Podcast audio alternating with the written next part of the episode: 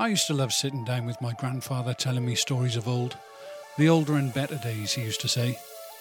Well, he's no longer here to share those stories, and I wish I'd catalogued them. That's why I felt such an affinity to Tom, a listener from Alabama now living in Berlin, who started sending us recordings of his memories of growing up. Enjoy this short, true story read by Tom himself in this special edition of the show we're calling Reminiscing with Tom.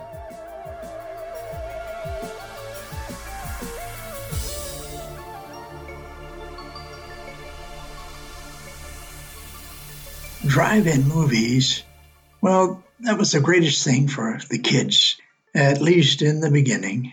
The first drive in movie I ever saw wasn't completely thought out by the owners, at least not in my mind. It was named the Do Drive In. Excellent name. It could have been a moneymaker if it weren't for a couple of bad ideas. It was constructed about a mile from my grandmother's house and was great for all the kids in the neighborhood. No, we didn't have cars at that tender age, but let me explain.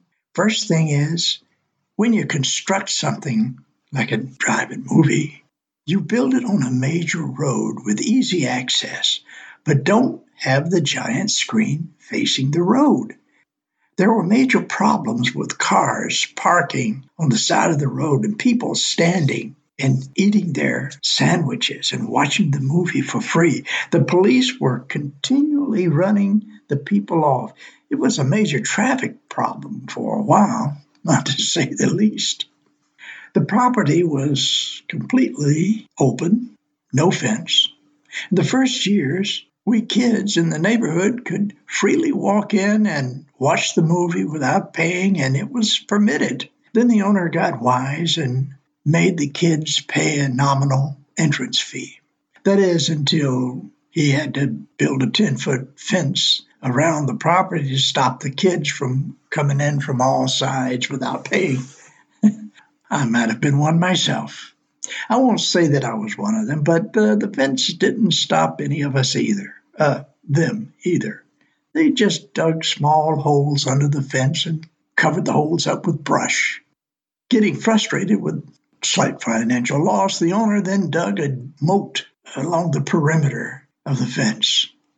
From that point on, he had to have guards. Uh, the guards had to patrol the outside to find where the boards were that they laid down to cross the moat. By this time, some of the kids were old enough to have a car and would pack as many of us, uh, many of them, into the trunk to get in for free. Eventually, the owner got it right and the drive in started making money. Every drive in has its own problems, uh, depending on if built in the north or the south. For the south, there were those pesky mosquitoes. While sitting in the car, you could hear slaps going on in the other cars near you. We knew it was one of two things, or maybe both. The boyfriend was getting fresh with his date, or those darn mosquitoes, or both. At the concession stand beside snacks, you could purchase a device to keep the mosquitoes at bay. It was pure poison. It was a ring in a tray that you would light with a match to smolder and make your eyes water. It was an advantage for the boyfriends, though, I guess because the they couldn't see very well enough due to the smoke what the next advance would be from her date. If you came by foot, there were benches in front of the concession stand. It meant easy pickings for the mosquitoes. And then if you have a date, it wasn't the place for privacy. It was sort of, I wish I had a date, I wish I had a car type section. Regardless of all this, it was a fun time for us. After the show was over, we kids had to walk home in the dark. Wouldn't happen nowadays, but that's just the way it was those days. That was an adventure for us. Now, not wanting to walk the long way home, we would take shortcuts through the woods, which ended in the backyard of a man who had a pack of dogs, just waiting.